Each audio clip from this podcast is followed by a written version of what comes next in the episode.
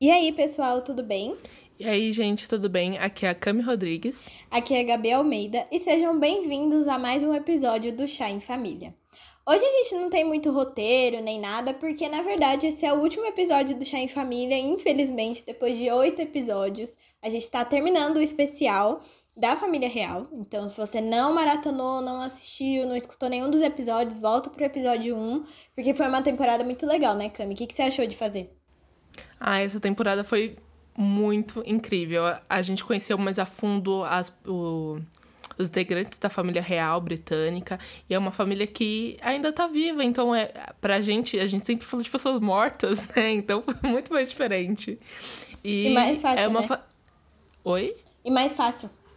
É muito mais fácil, porque a gente sabe o começo, meio e fim da história. Uhum. E essa não, conforme a gente foi fazendo, a gente sempre ia alterando alguma coisa no roteiro, porque ou mesmo que a pessoa já tenha falecido, aconteceu alguma reviravolta na vida dela, é, alguma história tá acontecendo, então foi um foi um desafio, né, Gabs?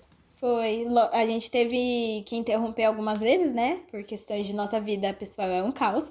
Mas deu tudo certo e eu acho que superou minhas expectativas, Cami, de quando a gente começou. Não imaginei que ia ser tão legal quanto ia ser. Tipo, eu imaginei, mas assim, foi mais legal, sabe? É, a gente imaginou mais uma coisa meio The Crown, sabe? Tanto que a gente uhum. falou assim, ah, vamos falar sobre isso, que não sei o quê. E, e no final foi. Gente, como assim que aconteceu isso e isso com essa família? Que aconteceu isso com essa pessoa? Foi muito divertido de fazer. Eu acho que foram, foi a temporada que a gente hum, foi melhor, assim. Sim, e a gente pesquisou bastante coisa, né? A gente assistiu muito documentário para poder fazer os roteiros. Demorou para fazer os roteiros, né? Diferente do da temporada normal, que é tipo rapidinho a gente faz o roteiro e entrega para vocês. Esse demorou mais um pouco porque a gente tomou o maior cuidado possível para não errar nada, principalmente que são pessoas vivas ainda e a família real tem uma fanbase muito grande. Hoje, vocês estão falando, ah, vocês vão ficar falando nada, isso, isso, não. Não, a gente resolveu, na verdade, trazer um episódio especial falando sobre a família real e como eles se relacionam com as redes sociais. Para quem não sabe, né, a família real tem Facebook, Instagram e Twitter e também tá no YouTube, tá, gente? Então, se vocês quiserem ver conteúdos dele, estão lá disponíveis para vocês. Acompanhar a família real pela rede social é muito legal, tipo assim, é uma coisa diferente, sabe? Porque a gente acompanha tanto influencer, tanto ator, atriz, né, que a gente gosta, os famosos, e aí a gente tem a família real que é um pouco diferente, né, Cami? Exatamente. Eu, tipo, nunca parei para pensar, tipo, como será que William e a Kate vão. O que que eles vão postar? Tipo, é, qual é a, posição deles? Porque a gente tá falando de pessoas públicas, né? Então, tem a gama celebridade que posta o lifestyle e tem pessoas políticas. E eles ficam nesse meio termo, sabe? Então, era uma coisa que a gente até conversou ao longo da temporada, de, dessa mudança, né? Porque antes a, a gente só, tem, só tinha pronunciamentos e agora a gente tem, tipo, redes sociais. As pessoas, elas conversando diretamente com o público, sem intermédio de ninguém. Sim, isso é muito bom. E por isso a gente chamou uma especialista, que é a Adriana Amaral. Ela é professora e pesquisadora de cultura digital. Ela foi uma fofa com a gente, gente. Ela é super fã da família real e ela teve uma conversa super divertida. Falou sobre The Crown, falou sobre a família real, como eles se relacionam com as redes sociais, o que pode, o que não pode. E falou uma coisa que eu achei muito interessante, Cami, que vocês vão ver também, que na verdade eles falam que odeiam The Crown, mas eles meio que vão na onda, sabe? Aproveitam já que falam de mim, aquela música da é fale bem ou fale mal, mas fale é. de mim. Exatamente. Infelizmente, eu não estava na conversa, né? Por motivos de estava numa reunião de trabalho, então não pude participar. Mas ficou maravilhosa, eu já escutei, Gabi. Foi muito assertiva. A Adriana foi uma fofa, então tá, elas entregaram tudo. Sim, e tem relatos de que ela estava lá na Inglaterra, gente, em momentos importantes. Então, vocês escutem aqui a entrevista dela que foi muito divertida. Então, Pega sua xícara de chá e vem aprender a história com a gente. Solta o beat, Adriana.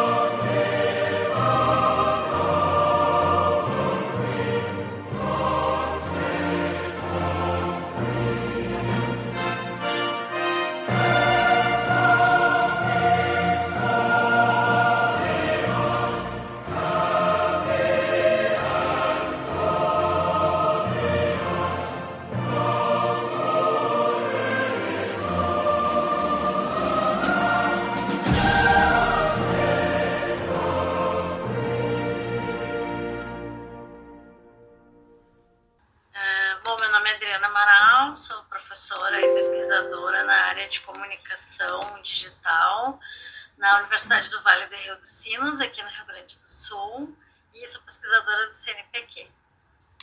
Então tá, vamos começar agora. Eu vou fazer a primeira pergunta aqui. Na sua opinião, é, qual a importância da família real ter redes sociais agora, né? E por que que as redes sociais também são muito importantes para eles? Tá, eu acho que primeiro assim tem que contextualizar um pouquinho essa relação entre mídia e, e a família real, né, e a uhum. realeza uhum. como um todo, né?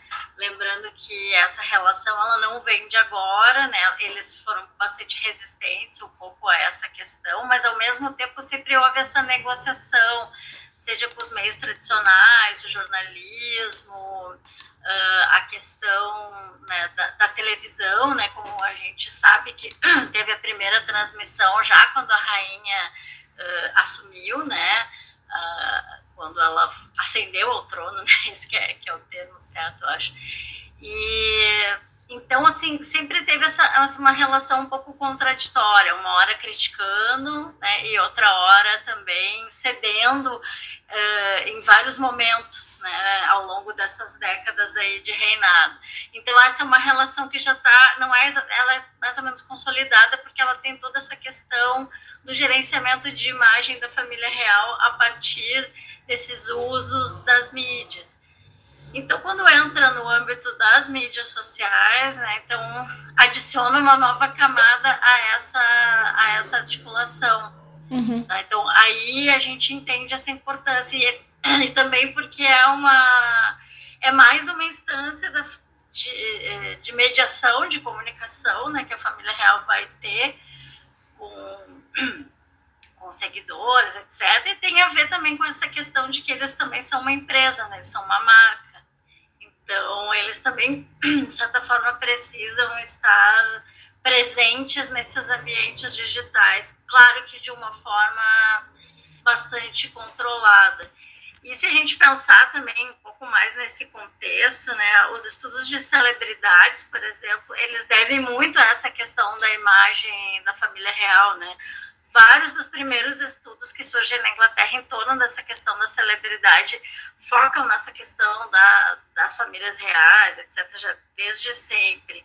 Então, é uma relação bem complexa, bem contraditória deles com a mídia. Sim, eu quando a gente fez o episódio sobre a Lady Di, né, eu dei uma pesquisada e eles estavam falando sobre isso que a partir do momento que a Lady Di começou a ficar muito famosa, a gente começou a ter coberturas diferentes para celebridades, né, de tipo ter paparazzi seguindo eles saindo da academia ou fazendo coisas tipo do cotidiano, tirando foto de filho. Então, é meio que eles que deram o start, né? Eles pautaram bastante esses estudos de, de celebridade, né? Tu, tu, tem, por um lado, nos Estados Unidos, os autores que da sociologia, enfim, da antropologia, dos estudos de mídia, que começam a pensar o Star System de Hollywood a partir dos anos 50, mais ou menos, né? Uhum. As grandes estrelas, Marilyn Monroe, etc., uh, e no lado da Inglaterra, essa fascinação com a família real que acaba dando esse, dando esse tom a, a essas análises. E uma opinião sua, você acha que eles demoraram tanto tempo? Porque eu vi que a primeira vez né, que eles fizeram as redes sociais foi em 2019. É, você acha que eles demoraram muito tempo por causa dessa resistência mesmo da própria família que falou, ai, ah, talvez isso não seja uma boa ideia? Porque vai que a gente se exponha muito. Eles já tiveram problema com a Lady Di, também já tem problema com a própria mídia, de todo mundo ficar perseguindo eles, né? Eu acredito que seja uma combinação, assim, uh, um lado por conta disso, né, de tentar entender, de ser muito cautelosos, uhum. e tem uma questão também cultural, né, porque essa questão da exposição das redes sociais, né, ela é muito, ela varia, ela é variável de acordo com os países, ela é cultural. Então, por exemplo, no Brasil, para nós é uma coisa muito comum as pessoas terem perfis, etc. Mas, por exemplo, na Alemanha, eh, nem todo mundo tem perfil, eles são bastante resistentes, né, com esses usos cotidianos, né. E na Inglaterra né, até também diria que, que tem uma certa resistência também por parte de algumas pessoas. Então, uhum. tem, tem esse aspecto cultural geral do país, né, em relação a essa questão da privacidade, né, porque é uma, é uma publicização da privacidade, diríamos assim, né, a grosso modo. E, ao mesmo tempo, tu tem essa questão mais específica da família real em si, né? Então, acho que, uh, acho que foi por uma certa cautela, assim, de tentar entender como é que isso funcionaria. Eu sei pelo que acompanho, assim, que eles uh, seguidamente tem gente sendo contratada para a equipe de mídias sociais da rainha, assim, estão se pronunciando e tal. Então, é, falando mais sobre isso, né, na sua percepção, quais são as melhores estratégias de, que eles podem seguir para conseguir, tipo, mais engajamento nas redes sociais deles, né? Porque eles não são que nem, por exemplo, os influencers, né, que tá ali fazendo publi e tudo mais. Eles são ali, que nem você falou, uma empresa e eles estão ali para divulgar, que nem, acho que esse fim de semana, no fim de semana retrasado, né, teve o aniversário do príncipe Felipe, né? E aí a, a, eles mostraram a Elizabeth plantando a rosa no jardim, que foi em homenagem a ele. Então, qual seria a melhor estratégia para eles, assim, que você imagina? Eu acredito que eles vão continuar seguindo essa estratégia mais informativa, assim, de trazer alguns highlights de dentro, assim, para dar essa. Tem uma autora que fala que é a, Dana Boyd ou a Alice, e a Alice Marwick são duas sociólogas que elas falam que tem essa sensação de proximidade, essa intimidade mediada né, das redes. Então, eu acho que eles vão, vão trazer, assim, mas dentro desse, dessa coisa mais gerenciada, mais controlada né? Não vai entrar algo assim bombástico, sei lá, a rainha chorando, uhum. qualquer coisa assim mais próxima, tão próxima, assim, é uma proximidade com uma certa mediação, porque eu não sei se eles se é do interesse deles essa essa relação mais assim que nem tu falou, né, de influencer, mais próxima, porque eles já têm uma tradição dessa perseguição da imprensa, das pessoas quererem saber. Então acho que tem essa coisa dessa cautela assim de tentar não colocar. Por outro lado, em alguns momentos eles vão ter que, que negociar, né, dar mais um pouquinho de intimidade por conta de, de acontecimentos. Eu sei que acho que há uns meses atrás teve toda aquela discussão na Ofra, né? Na Ofra quando uhum. Ai, meu Deus, esqueci o nome dele. O Harry e a Meghan, né? O Harry e a Meghan foram na, deram aquela entrevista, então isso gerou uma grande, um grande debate. O que, que eu notei? Apesar deles não chegarem lá e se posicionarem, eles começaram a trazer mais as, temas correlatos com aquilo que era discutido, enfim, até essa questão de racismo, etc., meio que começou a permear, assim, de forma muito muito velada, assim, né? Mas uhum. porque não, acho que não é do interesse deles chegar e fazer esse, até porque também tiraria um pouco da mística, né? Porque toda a relação que a gente tem com a família real é uma coisa meio do imaginário, né? Do imaginário de como é que eles vivem, etc. Então tu já tem, por exemplo, uma série como The Crown, aí as mídias sociais seria uma coisa muito próxima. Então, acho que é, eles não vão adotar uma estratégia assim de tanta intimidade, né? Uhum. Tanto que eu, eu tava pesquisando, né, e eu vi que, a, a, tanto a Kate quanto o William tem agora um canal no YouTube, mas assim, uma coisa super simples, de outras pessoas, é, é, assim, eu não vi diretamente qual é o assunto deles, porque eles não atualizaram muito, mas eu acho que essa é coisa mais distante mesmo, né, pra não ter muita intimidade, né, que nem no caso de outros youtubers, sei lá, eles não vão fazer um vlog dentro do, do Palácio de Buckingham, né. Isso. É, no caso do Harry e a Meghan, para eles é mais fácil porque eles se desvincularam, então eles não uhum. têm mais essa obrigação. Tanto que o que, que eles fizeram? Eles assinaram o um contrato com o Spotify e com o Netflix, se não me engano. Sim. Então a ideia deles daí já é avançar, é produzir conteúdo. Eles disseram que vão produzir conteúdo nessa área tratando coisas de saúde mental, etc.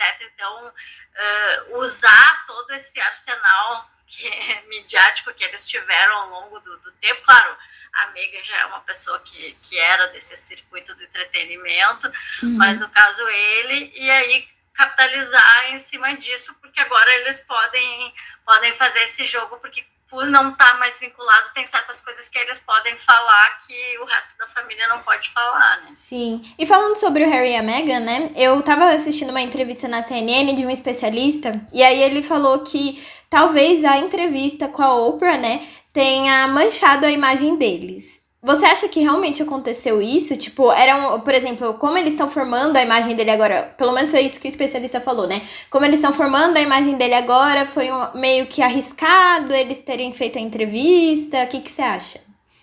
Eu acho que depende da perspectiva, porque uma coisa é perspectiva britânica e outra coisa é perspectiva estadunidense, né? Então, uhum. Então, são perspectiva. Acho que para a perspectiva estadunidense do negócio, do marketing, eles criaram um acontecimento, eles foram na Oprah, que é o programa mais assistido, enfim, então eles conseguiram atrair. E eu acho que a ideia deles é, é jogar esse engajamento, esse, essa primeira discussão para esses outros produtos que eles vão fazer nessas outras plataformas digitais. Então, por um lado, eu acho isso.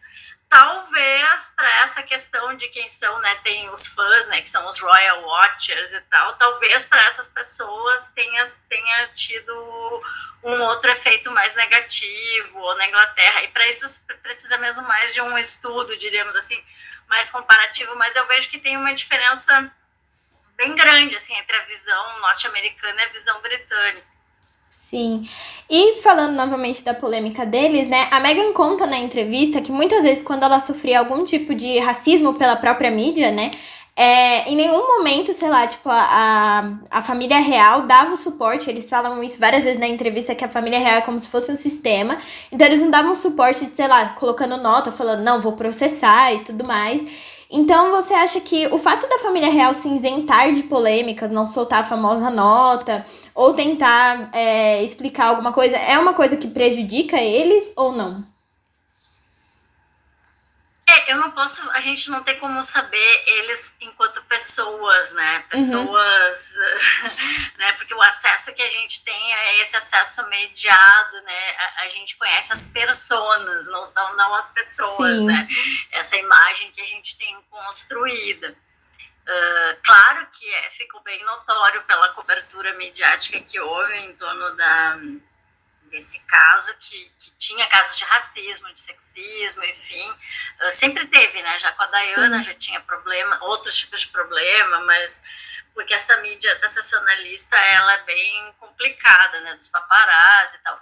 Por outro lado, uh, essa não posição, diríamos assim, não posicionamento, né, da, da família real é meio que uma característica desse reinado né, da Elizabeth. Então, talvez eles não vão mudar em relação a isso, até porque eles também têm essa relação de também precisar da mídia de certa forma, né? Sim. Então, é uma relação muito complexa, assim, ao mesmo tempo, e eles meio que.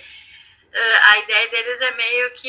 Eu sempre brinco que tem uma frase do, de uma música do Pink Floyd que diz assim hanging on in quiet desperation, it's the English way. Que é tipo, fica nesse certo desespero quieto, né? É tipo assim, ah, se a gente não falar sobre isso, isso vai passar, meio que também tem a ver um pouco com esse ethos uh, de como a família lida com isso, né? Claro que isso vem mudando com outras gerações e tal, então por isso que talvez, e a Mega também como americana tem um choque em relação a isso. Então tem toda uma. Eu acho que tem uma, um embate cultural aí muito forte, que é geracional, que é racial, que é, é dessa coisa dos países também. Sim, eu, você falando dessa questão dela ser americana e o pessoal né, do Reino Unido, eu lembrei da que falam que teve uma briga né, entre a Rainha Elizabeth com a a mulher do Kennedy, né? Eu esqueci o nome dela agora e falava. A Jacqueline que, Kennedy. Isso, que elas tiveram uma rixa porque eram, tipo assim, de culturas completamente diferentes. E aí, quando elas se bateram, elas ficaram, vixe, acho que não vai dar certo essa amizade, mas depois falaram que foi tudo resolvido, né? Porque não passa de boato. Então, acho que foi esse, esse, esse choque mesmo, né? Da Megan chegando num, num local que é, tipo, todo padronizado de uma forma e tudo mais, né? É. Acredito que tenha, que tenha muito disso ainda, apesar uhum. de já ter havido bastante transformações, eu acho que ainda tem um pouco dessa, ainda mais nesse ambiente super tradicional, conservador, branco, etc. Embora também já tenha, por exemplo, tem um primo gay da rainha que casou até recentemente, teve um casamento LGBT. Então, assim, só que são, são mudanças ainda muito lentamente que vão sendo vão sendo feitas né, nesse, nesse sistema muito calcado assim né, nessas hierarquias, a questão da classe social, né? Historicamente, sociologicamente, a Inglaterra é focada nessa nessa briga das classes sociais, assim, nesses embates, né? Uhum. Nesse, não é à toa que o Marx foi para lá, né, para escrever todas as e a questão, assim, agora estamos vivendo na era dos canceladores, né? E recentemente, quando saiu a entrevista com a Megan, eu lembro até que fizeram um, um exposed da família real, falando: olha só tudo que já aconteceu e tudo mais. E o fato deles estarem nas redes sociais não deixou eles mais suscetíveis a serem cancelados e, por exemplo, ah, as pessoas não vão acompanhar mais, ou é aquela coisa tipo: estamos aqui para ser essa empresa aqui mostrando para vocês como é, mais ou menos, como funciona, né? Mais informativo, como você falou antes. Eu acredito que sim, porque assim, uh, primeiro assim que essa coisa do cancelamento é muito complexa, porque geralmente assim, quem que vai cancelar a família real? Sendo bem uh, prático, assim, ah, as pessoas podem ir ali no Twitter e dizer estão cancelando a família real, mas eles já têm essa gama de fãs, de pessoas que acompanham acompanham, já tem todo esse imaginário, até mesmo as pessoas que são haters acompanham porque são haters.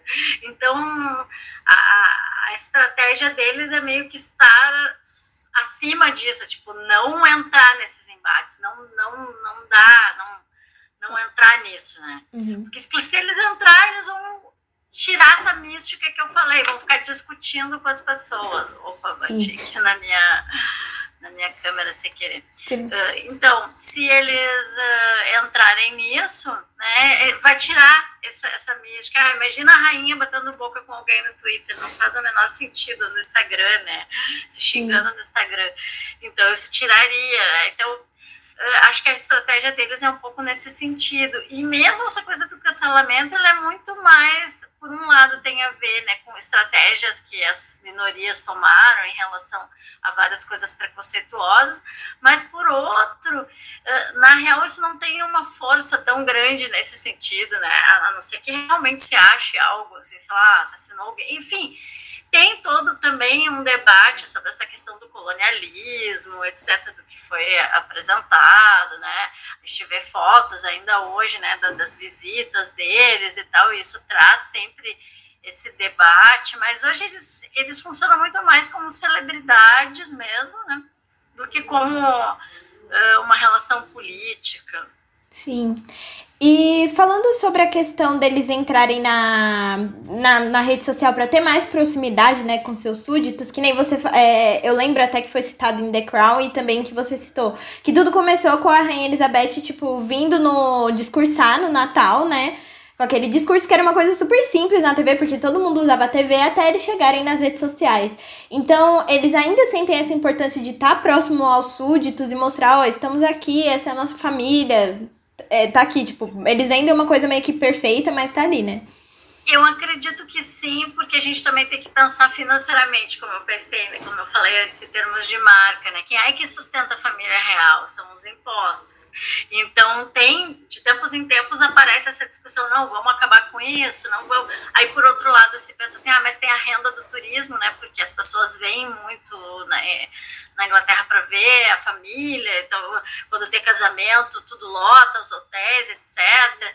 Então tem essa relação um pouco contraditória. Claro, é uma relação diferente do que foi, por exemplo, na França, que, que acabou, né, que teve a revolução e tudo mais.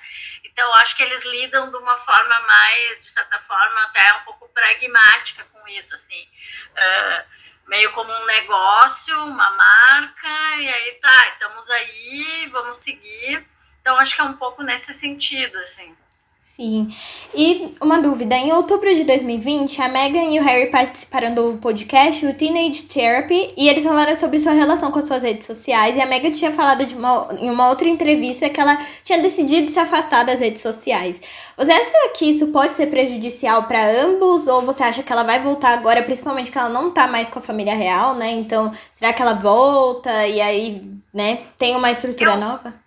Eu acredito que é possível que eles voltem por conta desses contratos que eles fizeram com o Spotify com a Netflix, porque eles vão precisar divulgar isso e isso gera engajamento, né, da, a partir da rede pessoal deles, né, dos perfis oficiais, etc. Então, acredito que sim. Mas esse fenômeno dos afastamentos da, das redes, dessa questão tóxica, a gente vê em várias questões de celebridades, né? Tem vários artistas que já deletaram, depois voltaram, enfim, porque tem é, é, é difícil, né? Essa, essa articulação entre o público e o privado, né, que todos nós fazemos, né? Só que isso, até voltando naquela questão do cancelamento, que agora eu me lembrei do, do meu raciocínio, é, é, muito mais pesado quando é com alguém é, comum, qualquer pessoa, porque a pessoa realmente não tem uh, não só uma estrutura psicológica, mas às vezes até financeira, do que com alguém que, que tem né, todo um arsenal aí que pode buscar ajuda, etc. Não estou dizendo que é, uhum. é para as pessoas fazerem isso, ou linchamento, etc. Mas por isso que essa questão do cancelamento é uma questão Uh, complexa, assim, nesse sentido, porque geralmente, ah, ok, vamos cancelar tal artista, mas assim, a pessoa já dificilmente vai ter alguma coisa, vai sair totalmente, ou ela sai ou ela volta, ou às vezes tem artistas, por exemplo, que nem precisam ou, ou não estão ali, né? Tem artistas, por exemplo, bandas, etc., que vieram de um outro contexto, que tem o um perfil oficial lá, mas que não vão ter um perfil pessoal. Então uhum. tem um pouco isso, assim, de tipos de usos diferenciados. Sim.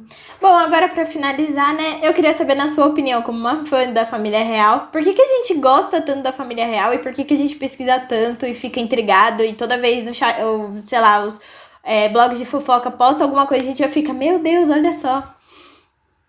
Eu acho que é um pouco por conta desse imaginário que eu falei, né? Acho que é a última. Claro que ainda tem outras famílias reais, né, na Europa, mas elas não causam tanto, tanto frisson, e justamente por conta dessa relação midiática que a gente tem, porque eles também fornecem, de certa forma, né? Eles têm o pessoal de relações públicas e da comunicação que também gerencia, que larga esses spoilers, que, que entende, assim, essa, há uma construção narrativa em torno dessa família que nos faz ter esse, tem esse apelo, né? A gente quer saber, e daí tem os especialistas em etiqueta, e tem não sei o quê, e, e aí tem o casamento, e tem, tem um aspecto muito do ritual, né? Pensando assim antropologicamente, tem essa coisa da performance, tudo é muito performatizado, que roupa vai usar, qual é o estilista, então tudo é muito milimetricamente pensado de certa forma, que é muito diferente da vida cotidiana das pessoas, né? É muito engraçado porque quando nasceu lá o, o primeiro filho, o príncipe lá do, do, Ai, meu Deus, agora me deu até branco aqui. Do, da, da Kate do William? Da Kate do William, é o... Ai, o menininho. Enfim, ele... Eu tava na Inglaterra e aí eu tava para um congresso e foi engraçadíssimo. Eu tava numa pousadinha, assim, e veio uma senhorinha, assim, parecia um filme, sabe? Ela fazendo chá, dona da pousada, e disse pra mim: Tu acompanha a família lá no Brasil? E eu, ah, eu acompanho um pouco e tal. Aí ela veio: Ah, eu estou aqui o dia inteiro com a rádio ligada, esperando o nascimento da criança. Então, tu vê, assim, que tem essa, essa ainda, né, apesar de, de todas essas críticas, ainda tem esse circuito Uh, então, como é importante essa relação com a mídia. Então, ela estava o dia inteiro trabalhando e fazendo comidas e tal para a pousada ali, e ao mesmo tempo ela estava esperando esse, esse momento. É uma questão como se fosse um fenômeno, né? Tipo, que nem é, vai, vai nascer a criança, ou que nem tem os casamentos, né? Que eles vão, fazem tudo. Que nem você falou que é importante para o turismo também. Então, acho que faz todo sentido. É, e, e, na verdade, assim, tem uma questão, né, que tem é, muito focado na Inglaterra e, e, Austrália, enfim, alguns países, que tem essa noção né, de indústria criativa. Então, eles entendem essa coisa do entretenimento, da música, do cinema, etc., também como parte de um apelo né, de soft power que o país tem, né? Porque, claro, eles não têm mais império. Os Estados Unidos, por exemplo, é muito. Uh, uh, tem muito mais dinheiro, etc. Mas o que, que acaba acontecendo? Então, eles, eles entendem que isso também é parte do país. A ah, BBC é importante, é o branding do país.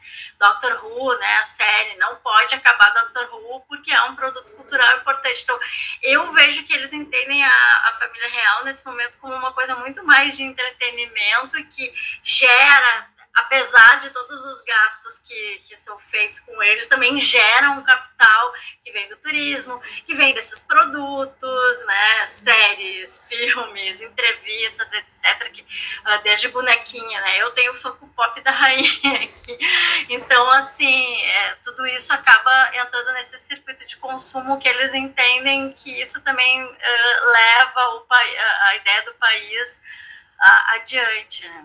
Então, só uma, é só uma dúvida mesmo, mais minha aqui. É, então, por exemplo, no caso de The Crown, eles não achariam tão ruim assim, porque meio que tá divulgando ainda mais a família, né? Tipo, o nome da família. Por mais que tenha as polêmicas, né? Que estavam até falando que o Charles não gostou da última temporada, porque, né?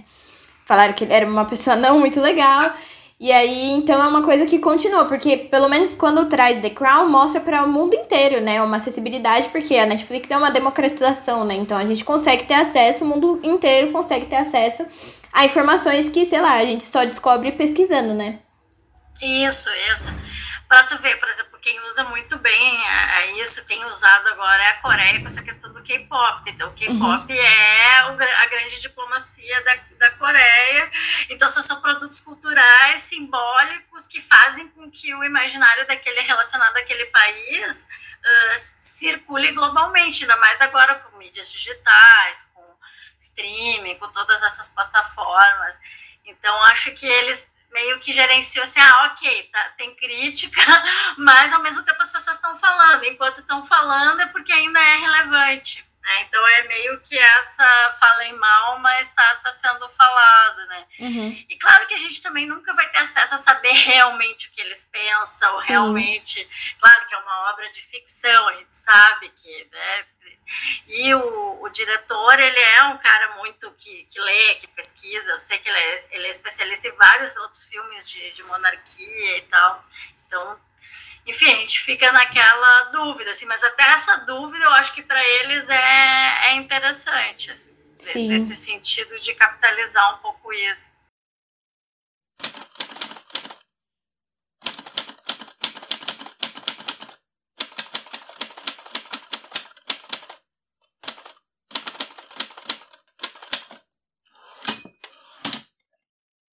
Então, vocês gostaram da entrevista? O que vocês acharam? Conta pra gente. Conta sobre a temporada. Vocês curtiram? Querem que a gente faça sobre outras famílias? Faltou algum um personagem que você queria que a gente tivesse falado? A gente pode falar ao longo da temporada normal. Sim, e sigam também a Adriana no, no Instagram e Twitter. Eu vou deixar o arroba dela pra vocês aqui. Pra verem o trabalho dela também, que é incrível. Então, gente, foi muito divertido, Cami. Foi ótimo trabalhar com você. Nessa temporada Ai, Gabi, parece que a gente tá terminando tudo. Que isso? Eu tô me desligando do chá, aquelas brincadeiras. a sociedade acabou. A sociedade acabou. Mas enfim, foi muito divertido, é o que a gente falou no começo, no comecinho, né? Que foi legal. Foi um trabalho grandão. Foi um desafio fazer dois episódios na semana, né? Porque é cansativo. Mas a gente vai voltar, Cama. A gente quer voltar, não quer? Ai, a gente quer voltar. E a gente quer voltar com uma família muito polêmica. Muito. Muito. A gente já queria fazer dela faz tempo, faz tempo, só que a gente não fez por motivos de que essa família tava mais focada assim, né? Porque tinha saído The Crown. E aí a gente falou, não, vamos aproveitar o hype e ir junto. Mas assim, gente, vai ter polêmica. Então vocês, pelo amor de Deus, comentem se vocês gostariam do Chá em Família pra gente voltar com tudo e fazer uma nova temporada. Então deixa sugestões de famílias que vocês querem acompanhar, querem saber mais, porque pode ter famílias que a gente não conhece e, e fofoca boa é fofoca de família, né? Sempre, gente. Sempre. E sabe o que eu tava pensando, Cam? É uma ideia. Vou fazer que nem o, o pessoal do Diva Depressão. da gente montar um quadro de pessoas contando fatos e curiosidades sobre a família delas. Algum barraco, sabe? Aí a gente lê. Meu Deus, sim! Por favor, façam isso. Façam Conta isso, pra gente. gente. E aí, onde vocês podem contar pra gente? no arroba História, tanto para o Twitter, Instagram, TikTok e qualquer outra rede social que exista. E também no chassahistoria.gmail.com, que é o nosso e-mail, onde você pode ali, ó, falar tudo, mandar até anexo com, comprovando a história, se você tiver, porque história boa tem comprovante. Uma é uma foto. foto, vídeo do Barraco Família. Conta pra gente tudo. É, gente. Tudo. Conta pra gente. Fiquem à vontade. Fala se vocês gostaram também da temporada. E é isso. Então, até a temporada normal, né? Que sai novamente sexta-feira, então até sexta. Exatamente. Voltamos com os episódios toda sexta-feira, às 5 da tarde. Lindo, maravilhoso, do jeito que vocês gostam. Muito barraco e treta. Muito barraco e treta. Um beijo, lavem as mãos e continuem em casa, porque vocês ainda não estão vacinados. Para com isso. Ah, e vai tomar a segunda dose. Senão, o pau vai torar. Beijo, tchau. Este podcast é produzido por Camila Rodrigues e Gabriela Almeida. A trilha sonora é o hino da Grã-Bretanha. Para mais informações sobre o quadro Chá em Família, acesse nossas redes sociais, o arroba Chá Sem História. Se você quiser mandar um e-mail, mande o um e-mail para o chassehistoria.gmail.com. Até o próximo episódio.